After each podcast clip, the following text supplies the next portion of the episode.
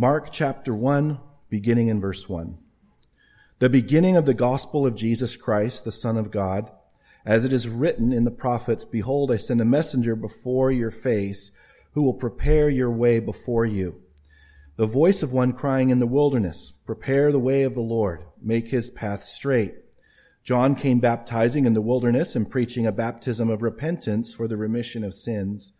Then all the land of Judea and those from Jerusalem went out to him and were all baptized by him in the Jordan River, confessing their sins. Now John was clothed with camel's hair and with a leather belt around his waist, and he ate locusts and wild honey.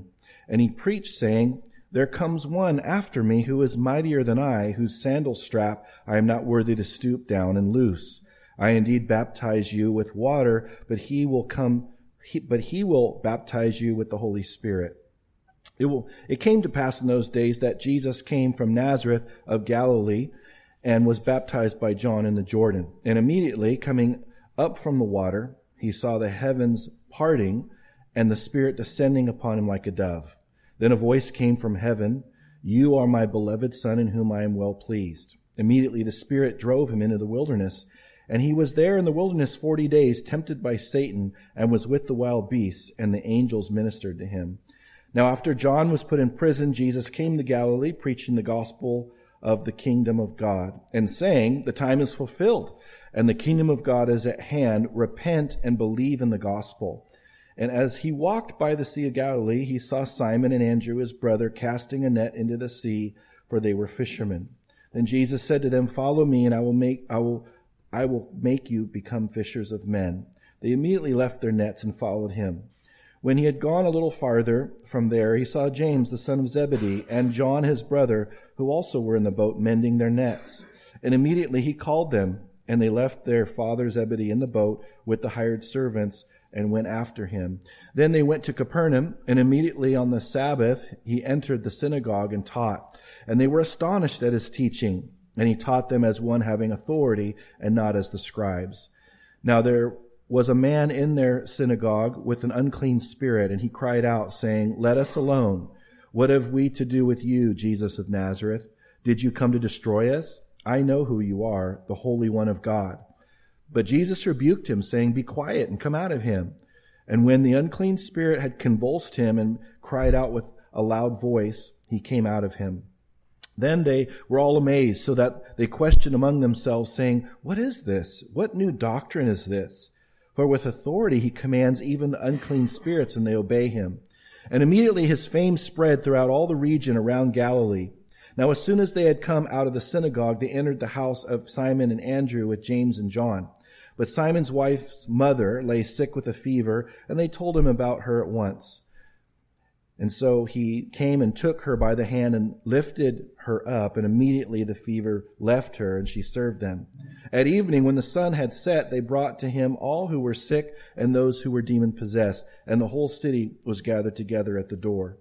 Then he healed many who were sick with various diseases and cast out many demons, and he, and he did not allow the demons to speak because they knew him. Now in the morning, having risen a long while before daylight, he went out and departed to a solitary place, and there he prayed. And Simon and those who were with him searched for him. When they found him, they said to him, Everyone is looking for you. But he said to them, Let us go into the next towns, that I may preach there also, because for this pur- purpose I have come forth. And he was preaching in their synagogue throughout all Galilee and casting out demons. Now a leper came to him, imploring him, kneeling down to him, and saying to him, If you are willing, you can make me clean. Then Jesus, moved with compassion, stretched out his hand and touched him and said to him, I am willing, be cleansed. As soon as he had spoken, immediately the leprosy left him and he was cleansed. And he strictly warned him and sent him away at once and said to him, See that you say nothing to anyone, but go your way, show yourself to the priest and offer for your cleansing those things which Moses commanded as a testimony to them.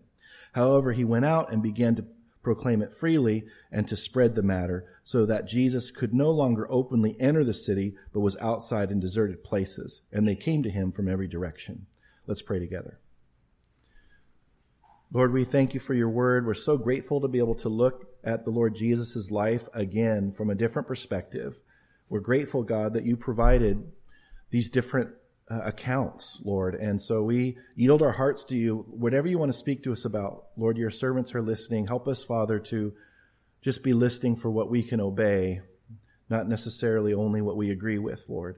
We pray that you'd break through any self deception that's in this room. We pray, Lord, that your word would pierce through the deepest parts of anything that we've put up against you to defend ourselves against your conviction by your Holy Spirit. And we pray you'd make us fruitful for you, for your glory. We ask it in Jesus' name. Amen. Please be seated. Mark is also known as John Mark. He was a younger man. Um, he was not one of the original 12 apostles. He was younger than them. Um, and he was not an eyewitness like they were to Jesus' life and ministry. It's possible that he wasn't a witness to very much at all. But he did have a very close relationship with someone who did, and that is the apostle Peter. In fact, Peter refers to Mark as his son in 1 Peter chapter 5 verse 13. Early church fathers are unanimous related to Mark's uh, involvement with the apostle Peter, that the apostle Peter was kind of his mentor. And so all the way back to AD 140, the church fathers even quote the apostle John as describing that Mark was a disciple and a uh, kind of a interpreter of Peter. And so he was a, he was very involved in the early church. We're also told that his mother was named Mary and that at her house was the house where they were praying when Rhoda, don't get me started on sitcoms, but when Rhoda, you know, heard the knock at the door after the Lord Jesus broke her, broke him, Peter away out of jail, a jailbreak, and then he went knocked on the door and so forth. That was at uh, John Mark's mother's home there. Mark was also a nephew or cousin of Barnabas. And during Paul's first missionary journey with Barnabas, at some point in kind of in the early stages, he left them. He deserted them. And that didn't rub the apostle Paul the right way at all. So much so that the second, when they were getting ready to go on the second missionary journey, Barnabas wanted to take Mark and he said no. And in fact, it caused such a uh, disagreement that they ended up parting ways and Paul went with Silas and Barnabas went with um, Mark. And, and so there was this kind of dynamic or you know, in a situation that happened. But at the end of uh, Paul's life, he's writing from prison to Timothy, and we're, we're told there in 2 Timothy chapter 4 that Paul asks Timothy to bring Mark with him because he says, he said, quote, he is useful to me for ministry. So God used Mark's shortcoming in Mark's life. And, and he ended up using that for his purposes so that it made him even more faithful. And that's encouraging to us because we fail all the time and we fall short. And God isn't limited to our failings because he's gracious and he's loving and he takes our failures and he uses them for his purposes as we learn those lessons. Very important. So this this structure here that we see in this book is a little bit different than what we saw in the Gospel of Matthew. Mark emphasizes Jesus as the suffering servant of the Lord. And he focuses on the deeds of Jesus. Remember, we said Matthew focused a lot on Jesus' teaching, but Mark focuses on his deeds, specifically Jesus' sac- sacrificial service, his desire to sacrifice and to serve, to give his life and so forth. Uh, it, not necessarily, I'm not talking about the cross. Of course, that would be the ultimate picture of that leading up to the cross and his public ministry, just how much he was serving and sacrificing as God's sacrificial uh, lamb uh, and, and suffering servant that Daniel talked about and that this, the, the Jews were anticipating, the suffering servant. So Mark's going to highlight his human emotions more than, than Matthew did. He's going to highlight his limitations in terms of, you know, limitations that he chose to, to have on himself and, and so forth. We're going to see the humanness of him, all demonstrating this suffering servant.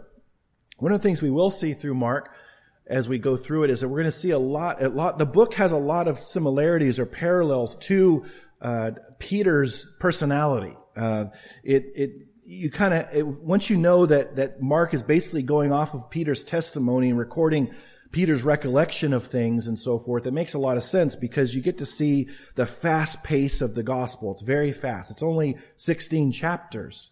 Everything, a lot of things are condensed. It's the short version. It's kind of like what husbands want their wives to give them. Give me the short version. You know, just bottom line me. You know, uh, just get, I don't need all the details, you know, and sometimes it's reversed. Sometimes the wives are like that and, and, you know, they're hearing the same story over and over again. I won't mention names in, in this church, but, um, you know, the person's telling these stories and they're like, okay, just give me the bottom line. Just want the, the, the, the facts and so forth.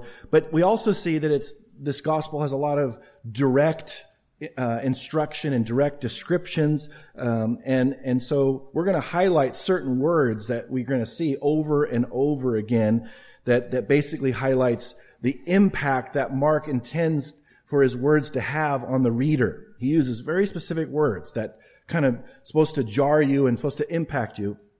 Unfortunately, my mind goes back to Batman, you know, the, the TV series, the pow, you know, and bam, you know, it's I remember looking forward to that. And it just like, it's supposed to add to the, the, the, the fight scenes and everything. And this, you're supposed to just feel the, the brunt of those punches and all of that. That's kind of the feel. Of course, I have to twist something around from then into this, of course. That's just my, my mind, unfortunately. But but that's what Mark does. He's describing things in the, in the passage that it's, it's, especially in the original language, that's very, very, um, expressive and, and shows action and a fast paced, even though it's shorter, it's describing things going on at a fast pace. We're going to see the word immediately a lot in the, in the Gospel of Mark. Immediately this happened. Immediately they got to the other side of the, the lake. Immediately this person was healed. Immediately over and over again because he's wanting to show just the action of the events that, that occurred. He's also writing from Rome.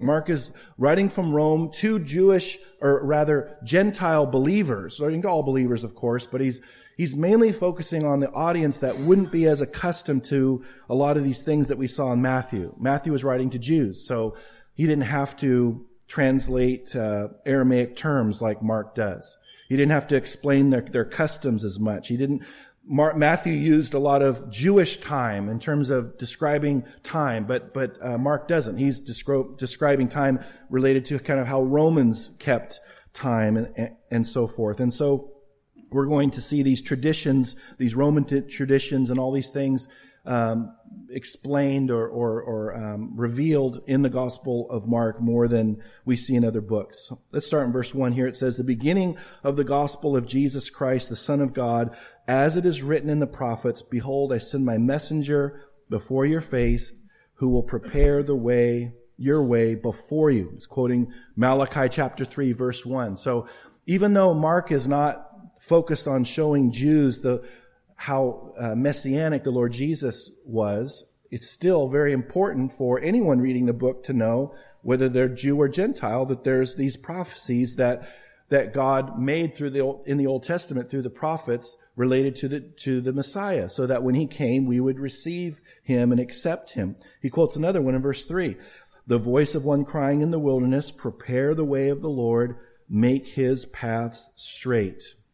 Anytime that a king would be coming, there were, the, there these forerunners that would go before the king and would announce that the king is coming and they would fill the potholes and they would, they would fix the roads and all of that. They would make, they would put on their best performance. You ever had any big wigs come to your, to your job? You know, the, the district manager or the vice president of sales or whatever and everybody's cleaning everything that they normally don't clean and they're making it just perfect for this person. This person comes in for two minutes, he's out, doesn't notice anything and you're like, what was all that for? You know, and that's happened over and over again at different places in, in, in, uh, in our culture.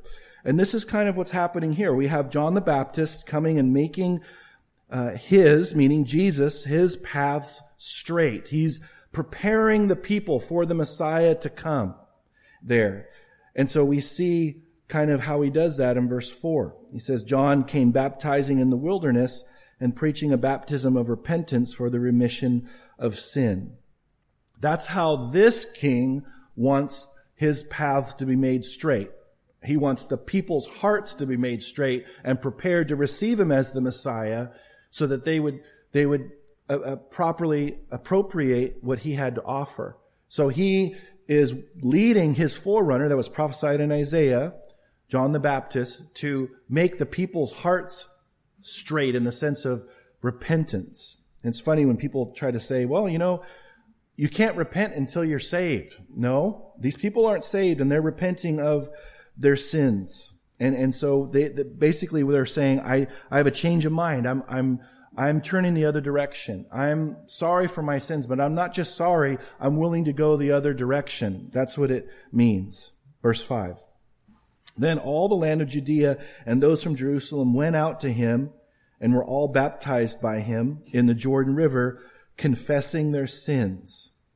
So they're all, re- they're all responding well. They're hearing about this man that's out there that's calling everybody to repentance and they're responding. It just shows that it was the perfect timing for the Messiah to come. That God knew the people, when they heard this, this call for repentance to prepare for the Messiah and, and all of that, that, that they would, they would respond appropriately. Can you imagine if the Lord Jesus, if you knew he was coming at three o'clock today? I think there'd be some repenting going on. You know, you just want to make sure, just extra sure. You're refining there's anything in my heart, anything whatsoever. You're coming and I want to be as, as right in my heart as I possibly can when you come. But the thing is, we're supposed to be doing that all the time because he could come at any moment. So here they have this desire to repent and so forth. They're confessing their sins. Very, very healthy. Verse six. Now John was clothed with camel's hair and with a leather belt around his waist, and he ate locusts and wild honey. And he preached, saying, There comes one after me who is mightier than I, whose sandal strap I am not worthy to stoop down and loose. So he's describing John the Baptist here, but he's also saying, Look at, I'm pointing people to him, and I'm not worthy of even taking the sandal strap and, and undoing it. Now, this is a picture of the servants that would be in the home. The lowest servant would take off the guest sandals and wash their feet and serve them. And that was basically the same as when someone comes into your home and you offer them something to drink. Would you like something to eat? You try to make them comfortable. It was, it was hospitality 101. So he's saying, I'm, I'm not even willing, worthy to do that to him. That's how much higher he is than me. He's pointing people to Jesus. And that's what we should be doing with our lives. Pointing people to Him. He's the one you need to be thinking about. And unfortunately, there's been a lot of leaders that have pointed people to themselves instead of pointing people to Him. And then he adds in verse 8, I indeed baptize you with water, but He will baptize you with the Holy Spirit.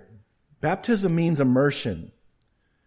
The Catholic Church transliterated, poured a different meaning into it, just carried it over from the Greek and poured their own meaning into it. It means to immerse. That's what it means. It means to immerse. They could have just talked about he will he will immerse you with the Holy Spirit. It'd be, it'd be a synonym for baptism. So we are baptized with the Holy Spirit as we ask him to fill us. Sometimes he does it sovereignly at the moment of salvation, like with Cornelius, and also like with me. That's what happened with me. But sometimes we have to ask, like in Luke 11. He talks about if you know how to give good gifts to your children, how much more will your Heavenly Father give the Holy Spirit to those who ask? But at salvation, we're not asking for the Holy Spirit. We're asking for forgiveness. So there, there can come a time where we have to recognize I don't have power to be a witness for Christ. And that's why he told them to wait and wait in Jerusalem and pray because he was going to baptize them with this, the Holy Spirit. So John, the, uh, John the Baptist touches on that. Verse 9. And it came to pass in those days that Jesus came from Nazareth of Galilee and was baptized by John in the Jordan. Now, this is so funny because other gospels go into so much detail. Where John's saying, I remember I was in a play once where I was John the Baptist. That's funny in and of itself. But I was in the baptismal there and I was supposed to baptize Jesus in the play. And they said, you need to be rough about it. You need to be, do it aggressively. I mean, John the Baptist isn't going to just go hold the nose and, you know, he's not, he's going to be like, you know, and do really, so I did that. And I slammed Jesus, wham, as hard as I could and the water just went all over the wall of the church and everything. And they're like, okay, yeah, that, that's what we kind of said to you, but we didn't realize you're going to slam dunk him in the, into the, you know, in the baptismal or whatever.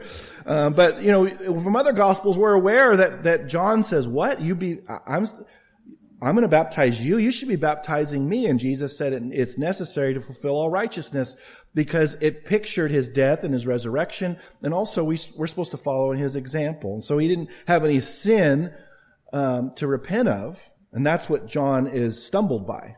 But that wasn't why he was getting baptized there. He's getting baptized to be an example for us and to, to actually give a fore picture or a picture in advance of what was going to happen related to the cross and his resurrection.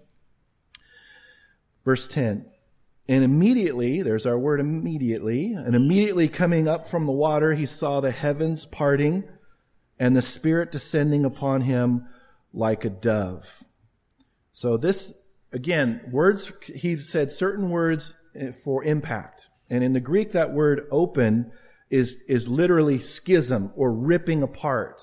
He ripped apart the heavens and the Spirit he saw, that is Jesus, the, the, he saw the heavens ripping apart and the Spirit descending upon him like a dove. And the dove is always symbolic of the Holy Spirit. G. Campbell Morgan, the great uh, Bible commentator, said the dove is the symbol of infinite gentleness. And it's true. Because anytime God calls you to do something, and he would do this with kings, he would do it in the Old Testament, they would anoint you with oil. Now this was done in homes just as a as an act of hospitality. They'd pour oil over your head and, and it would refresh you because it was hot. And then you would go around town. Everyone would know, oh, this guy was loved on and welcomed in a home. His, his hair's all, you know, uh, oily and everything. And, and, and that's kind of the hospitality expression that they had. But, but when they anointed a king with oil, they would do the same thing. They would pour the oil on the head and it would just pour all over him. Perfect picture of the baptism with the Holy Spirit. When you get baptized, water baptized, you come out of the water, everybody is congratulating you, and you're hugging people, and you're getting some of that water onto them. That's the baptism with the Holy Spirit. Eh, you're overflowing with the Holy Spirit. That's what he's, that's what he's getting at. So here, this anointing, this empowerment by the Holy Spirit, this symbolic empowerment and literal empowerment there. He's starting his public ministry. And, and that's one of two things that the Father does in this moment for the Son to see that he's been validated. It's just, it wasn't for Jesus too. It wasn't just for those watching. It's for Jesus too. But also in addition to the, that and the Spirit descending like a dove, we're also told of the second way that the Father validated the Son in verse 11. He says, Then a voice came from heaven, You are my beloved Son, in whom I am well pleased. This is beautiful affirmation from the Father. To, for the Son to hear that meant a lot to him and those that are around and so forth. And he says, well pleased. And the verb there is already completed. So you could read it this way. You are my beloved son in whom I am already well pleased. That's the tense there. Jesus hadn't performed one miracle yet. He hadn't done anything at this point. It's the beginning of his public ministry. Sometimes we, we, we wonder, what was Jesus doing before the age of 30? Because 30 was the age where rabbis would would start being rabbis and, and your apprenticeship would be over and you would start as whatever you were doing, whatever trade you would start at the age of 30 as a journeyman. So what was Jesus doing before that? And I wouldn't be going to movies uh, and and getting your theology from that. Uh, there's a lot of apocryphal books that talk about him doing these miracles as a boy and all that. The gospel doesn't doesn't uh, reveal any of those things. What he was doing is pleasing the Father. What he was doing was being a godly man, being a godly boy, being a, a, godly adult and serving. I'm sure he was still serving people and still expressing his heart. He didn't start serving when he became, you know, the, the, the rabbi that he was, was known as in the culture. He was, he was always who he was. And it's beautiful. So he says, you are my beloved son whom I am well pleased. And then verse 12, there's our word again. Immediately, the, the Spirit drove him into the wilderness. And we're told the Spirit there drove him. And it's literally uh, threw him out because it's two words together and they mean to, to throw out. So drove him, threw him out, kind of like pushed him and led him. And so you ask, you know, why would that happen? Why would he do this at this time? Why, what's his purpose in bringing him into the wilderness? Uh, to be tempted, we, we see from other accounts. And I believe, of course, it's to prove that he wouldn't sin. That's one. But also, I believe there was some preparation time related to him as well before his public ministry. Hebrews 5 8 tells us this. He learned, that is Jesus, he learned obedience by the things which he suffered. And I believe that included these 40 days. And, and so he's being prepared. God often prepares people privately for what he wants to do them, do through them publicly. We see that in scripture. We see Moses. We see Paul. Paul was in the wilderness for years before he did anything. He was being prepared and poured into and going over scriptures and in his mind and understanding kind of what God would have him do and so forth. There's, there's, there's a great need for adequate preparation. And we can get in a hurry and despise preparation for what God has for us. First of all, it doesn't mean that we can't be used while we're being prepared. And oftentimes the preparation involves service.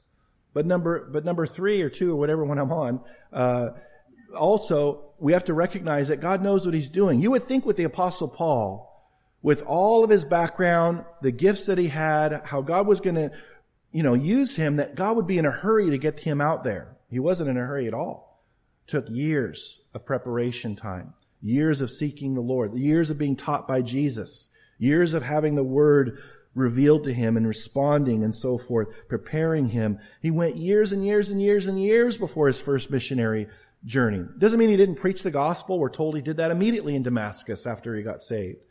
But he's, before he started the thing that was going to be his lifelong ministry, he waited and he let God prepare him. There's 12 years between the time God called me to be a pastor and the time I started uh, being an assistant pastor. You can't rush that. You can't hurry it up. God has his purposes for his timing.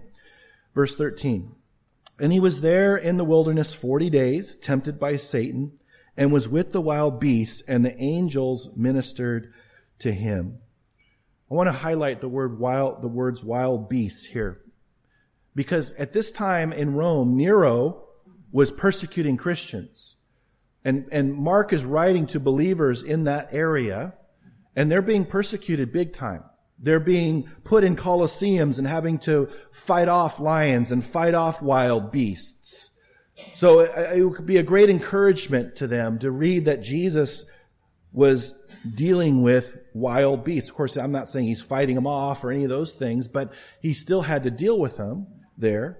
And so uh, I think that was a great encouragement to them. That could be very well why Mark includes this there. And the angels ministered to him. Angels supernaturally ministered to the Lord Jesus during those 40 days, especially afterwards, we're told in other gospels. Verse 14. Now after John was put in prison, Jesus came to Galilee, preaching the gospel of the kingdom of God and saying, the time is fulfilled. The kingdom of God is at hand. Repent and believe in the gospel.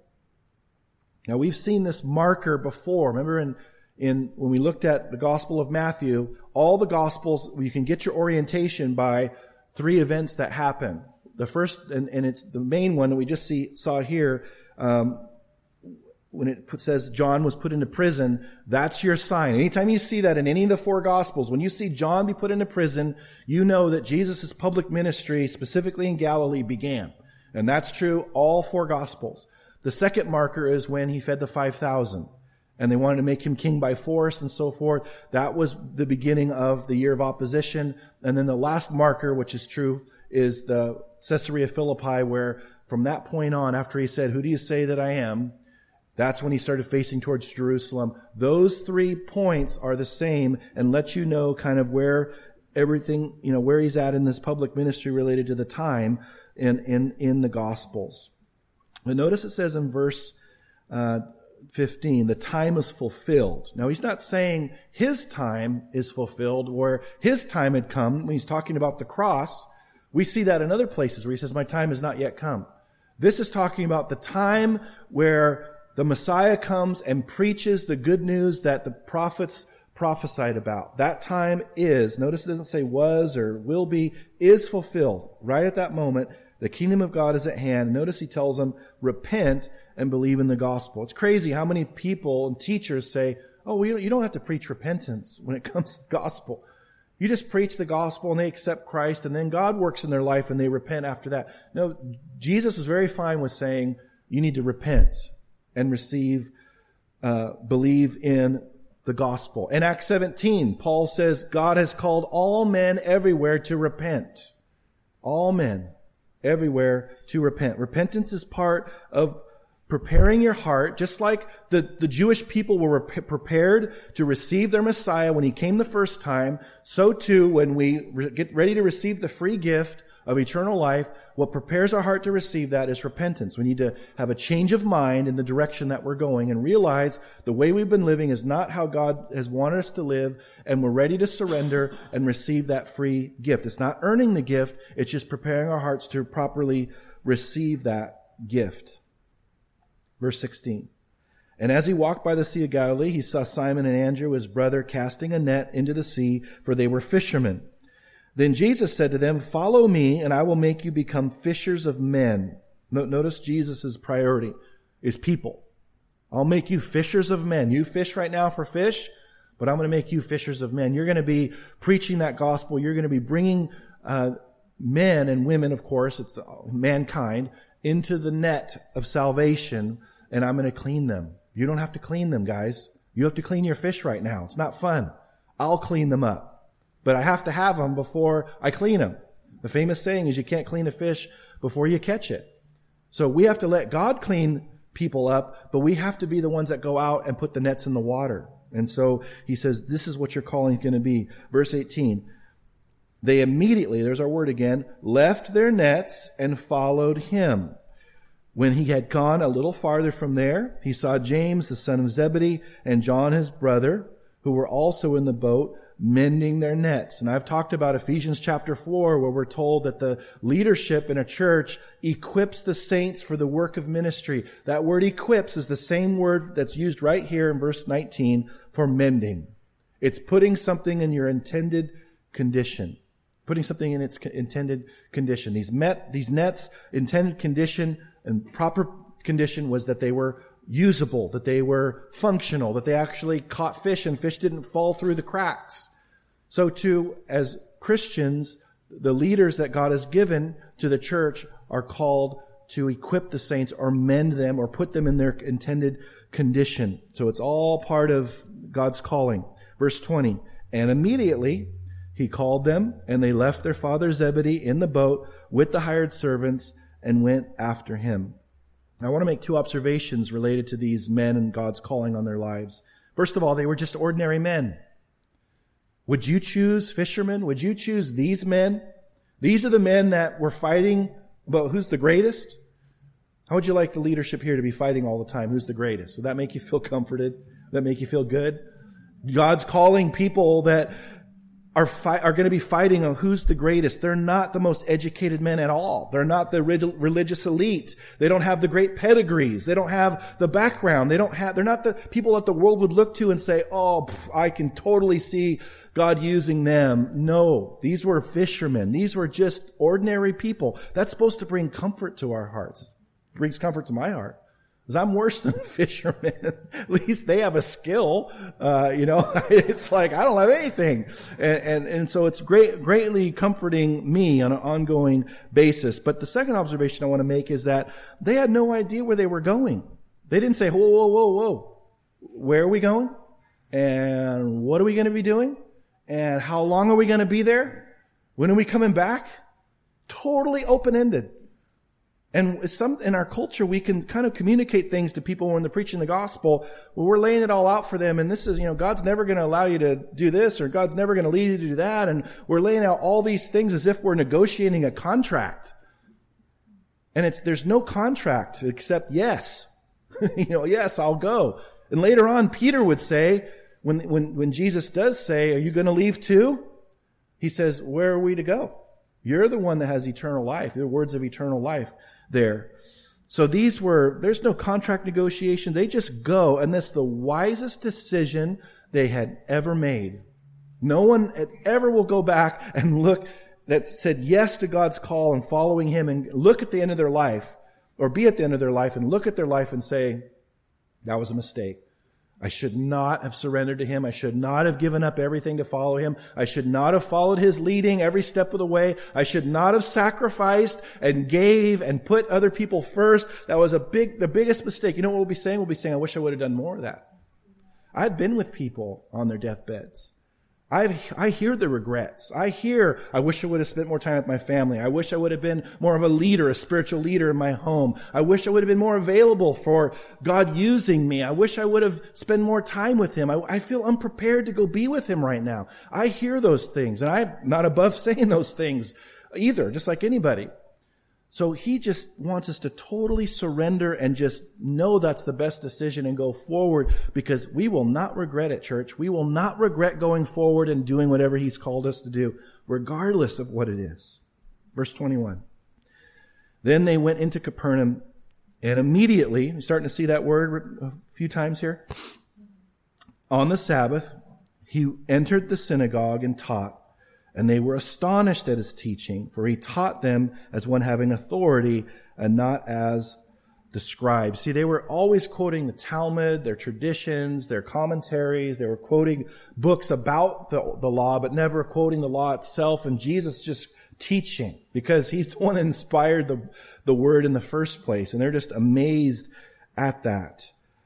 Now there was a man in, the, in their synagogue with an unclean spirit, and he cried out, saying, Let us alone.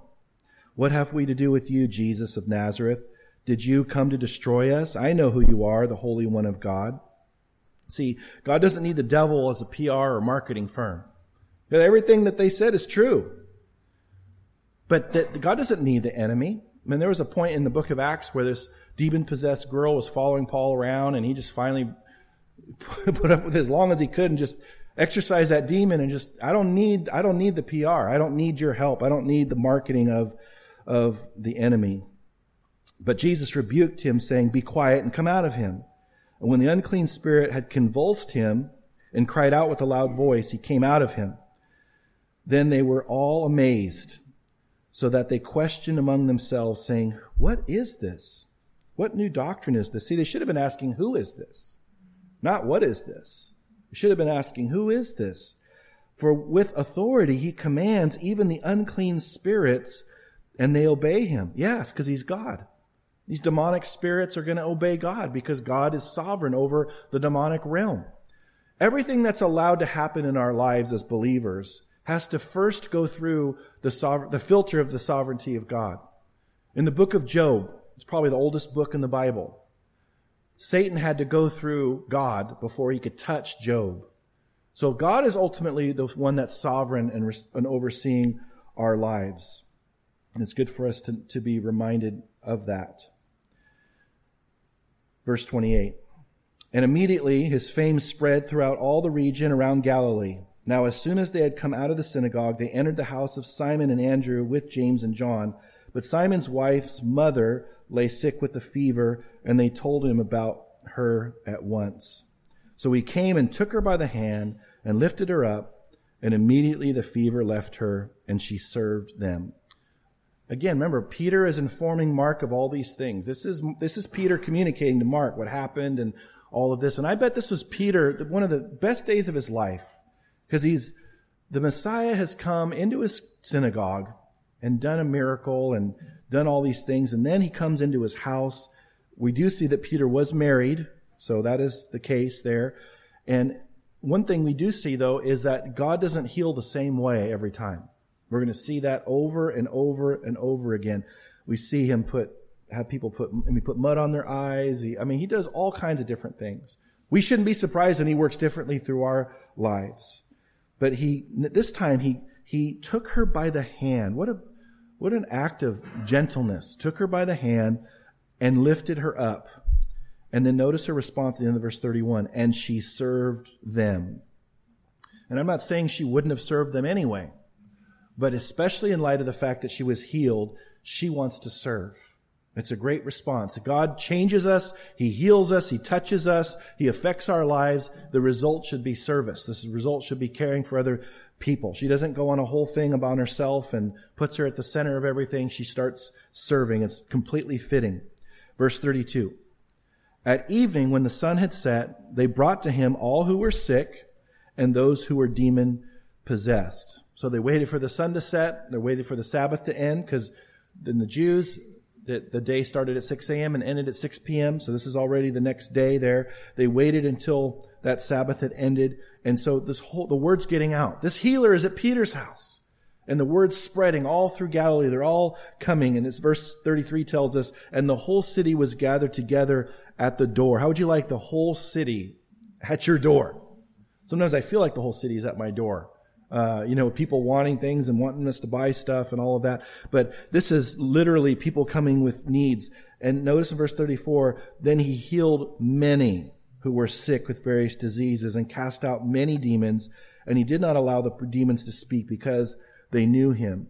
Now, in verse 32, we're told they brought to him all who were sick.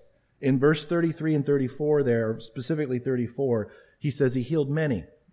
Didn't heal, he didn't heal all of them. But in other passages, we do see that he healed all of them. So he's, he's sovereign over that. He's sovereign over how he heals, who he heals, when he heals, and so forth. Now in the morning, having risen a long while before daylight, he went out and departed to a solitary place. And there he prayed. And Simon and those who were with him searched for him. When they found him, they said to him, Everyone is looking for you.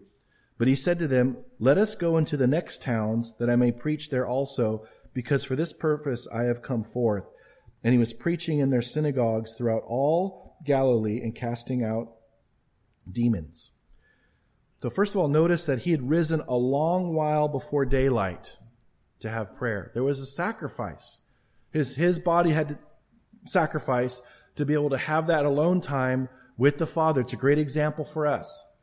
So often we're not willing to make sacrifices to have that alone time with Him. And that alone time can look a lot of different ways. It doesn't have to look exactly the same as other people that we're familiar with that have had that time and so forth. He'll lead us related to that. But we do have to be willing to sacrifice sometimes sleep and other things to have that time with Him and that communion with Him. And, and the Holy Spirit really wants us to see here that He spent that time in prayer before what happened happened there in verses um, 36 through 39. It's very important for us to see this because Jesus is getting his so, quote unquote marching orders from the Father. He's getting its very specific instructions and he's praying. And, and I, I love the fact, now again, this, this is coming from Peter himself to Mark. So Simon's explaining this. I mean, Peter's explaining this to Mark, and Mark's writing it down. And, and, he, and it says, when they found him, they searched for him, and it literally means they hunted him down. That's literally what it says there in the original language. And he says, they said, they found him. They, everyone is looking for you. Everyone's looking for you. This is just, you could just imagine Peter. Jesus, there's momentum. They're wanting us to be here. There's more and more people coming. Everybody's looking for you. And the whole, the kind of the, the underlying message is, it's kind of implicit there. Basically, people, people's demands should be moving you. What are you being here for? I mean, everybody's looking for you. There's needs. I don't know if you notice Jesus, but there's needs. You know, everybody's looking for you. We, where, what are you doing? Or, or why aren't you there? Or we need to hurry up. Whatever the underlying message was, but notice Jesus has a completely different um, response than what they would expect in verse 38. Let us go into the next towns, that I may preach there also, because for this purpose I have come forth. Do you think this was expected, an expected response? Can you imagine the disciples? What?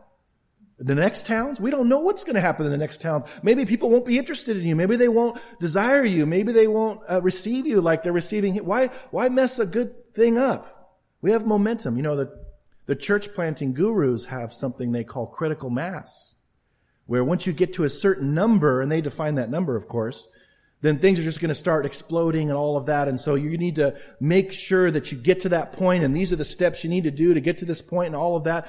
All of that speaks of man's thinking and man's approaches and, and not the result of getting up a long while before daylight and going to a solitary place and praying and hearing what the Holy Spirit uniquely says for you and for us and do what he says to do because it won't make sense and he doesn't look at natural things like momentum and all these things, and we have to capture it, and we need to be responding to all these needs. See, that's the big lesson from this passage. And I remember hearing this a long time ago, and it really, really helped me. Is that we can have knee jerk reactions to needs. And needs should move us in the sense of compassion. But as it's been said, then, you know, the need does not constitute a call. We should not merely be serving out of need. We should be serving out of calling. There's always going to be needs. Do you think Jesus didn't care about those additional people that were coming to Capernaum? He did care about them. But he also cared about the people that he was supposed to go to, that the Father told him in prayer to go to, and he needed to be obedient to what the Father said, much to the consternation or the confusion of the other people or di- potential disapproval of the other people. And it didn't make sense to them because we have momentum. These things are happening. It's like, it doesn't matter what anyone expects or what's happening. What matters is what the Father just told me. I can 10 minutes ago, Peter. What he told us to do, what he told us to, to respond to. He knows the needs and the hearts of the people that we have yet to come to, and he wants us to do that. So the lesson for us is, is to not just do the obvious thing. The obvious thing is to sometimes do the thing that the Father doesn't want us to do. That makes complete sense, though, in the natural. That people around us, family, friends, the world, whoever, says that's, that's what you need to do. That makes sense. That's common sense. Common sense sometimes goes against the biblical sense or the Father's clear leading, and we need to listen to what He says.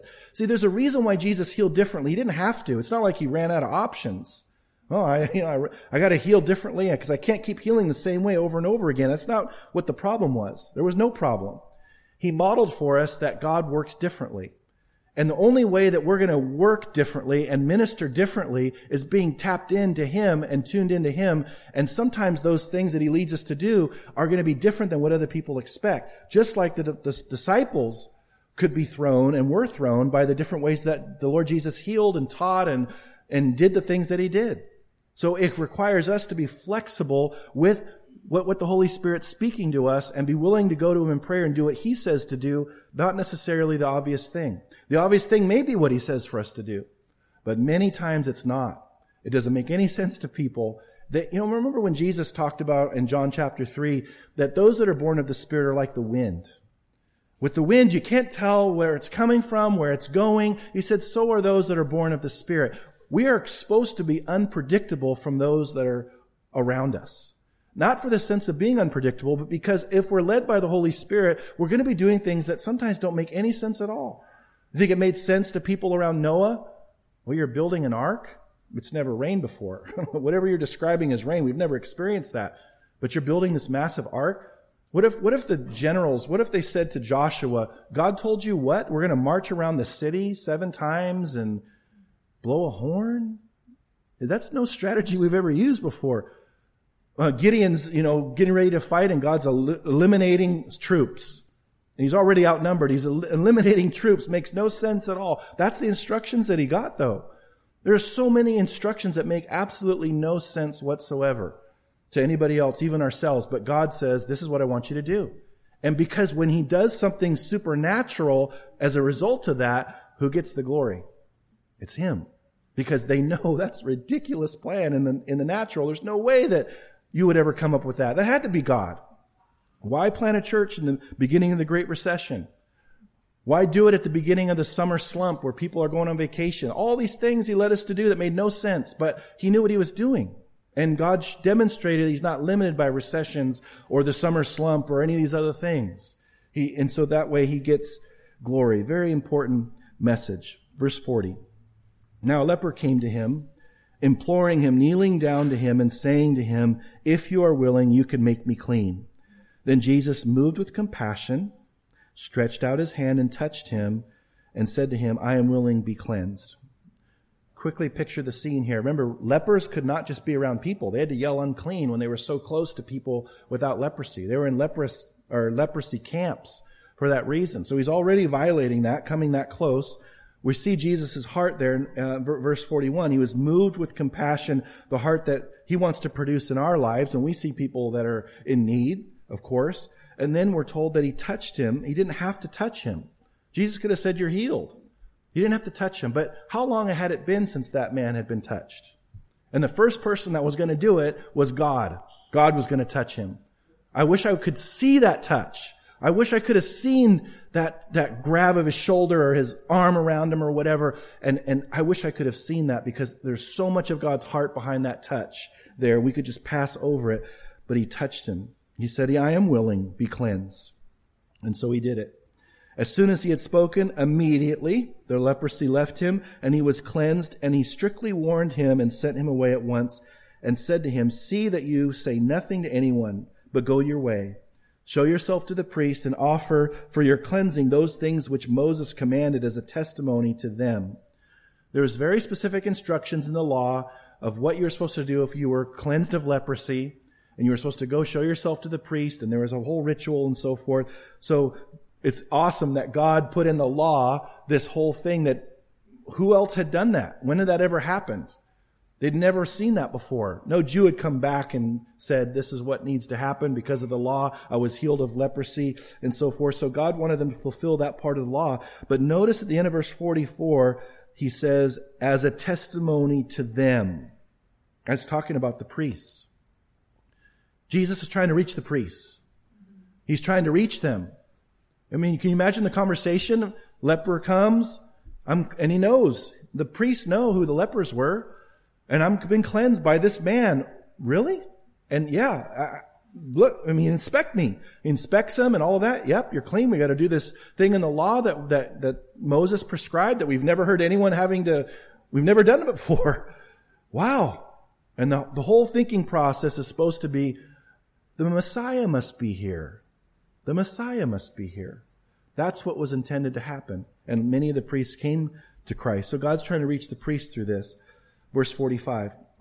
However, he went out, he didn't obey, he went out and began to proclaim it freely and to spread the matter so that Jesus could no longer openly enter the city, but was outside in deserted places and they came to him from every direction. This, this cleansed leper didn't care about anything but just letting people know what happened to him. Leprosy was horrific, was horrible. And it was, I mean, just, you suffered greatly we don't have time to get into all that you go through with leprosy, but it's it's a horrible condition. And he was freed and he wanted to proclaim it freely. It's a it's a model kind of what God's called us to do with the gospel. We've been forgiven. He wants us to go and proclaim it freely, openly, not be ashamed, and be bold with our proclamation of what he's done in our life. And, and the result will be the same result as here. And they came to him from every direction. If we preach the gospel and if we're bold with that gospel, people will hear about it and people will want to come to Christ. They'll hear that lives are being changed and it'll cause a curiosity and it'll be salt and it'll create a thirst and they'll, they'll want to hear the truth. They'll want to hear uh, what what is changing lives. We've heard this thing that's going on at that weird church. you know what's going on there? Uh, it seems like lives are changing. There's things that we've never heard happen there, and and God will save many people. And so that's what we're praying for us. So his fame's going to increase here as we make our way through this book. It's a beautiful life. So many things here that we didn't see in Matthew, different angles, different perspectives. I'm really looking forward to what he has for us related to the rest of it. Amen? All right, let's pray. Father, thank you for this chapter. Use every verse, every part of every verse in our lives, Lord, as we prepare our hearts now to respond to what you've spoken to us about in, during this worship time. We pray, Lord, that it would bless your heart, Lord. Help us to make all the things and all the adjustments and the repent and all these things uh, that you want us to do right now individually that you've been speaking to us about right now by your Holy Spirit in Jesus' name. Amen.